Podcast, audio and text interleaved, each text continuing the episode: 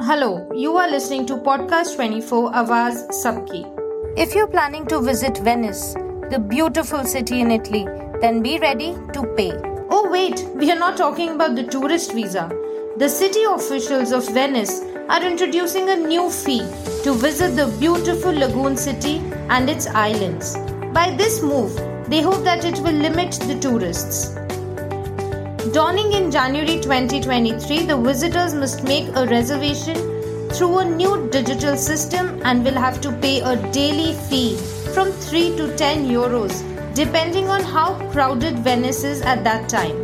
This new system will help the city officials to know ahead of time the expected crowd of visitors on any particular day and will ultimately help them to deploy staff and services accordingly. The city councillor Simon Venturini told the reporter that over the past years, Venice has been the perfect example of over tourism. And to just manage the overcrowd, we had to come up with this plan. However, the registration is mandatory for every visitor.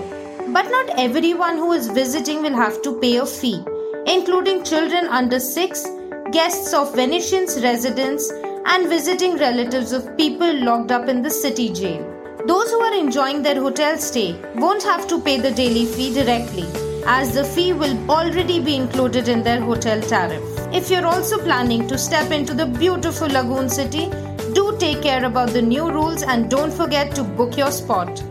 Keep listening to Podcast 24 Awaaz Sabki.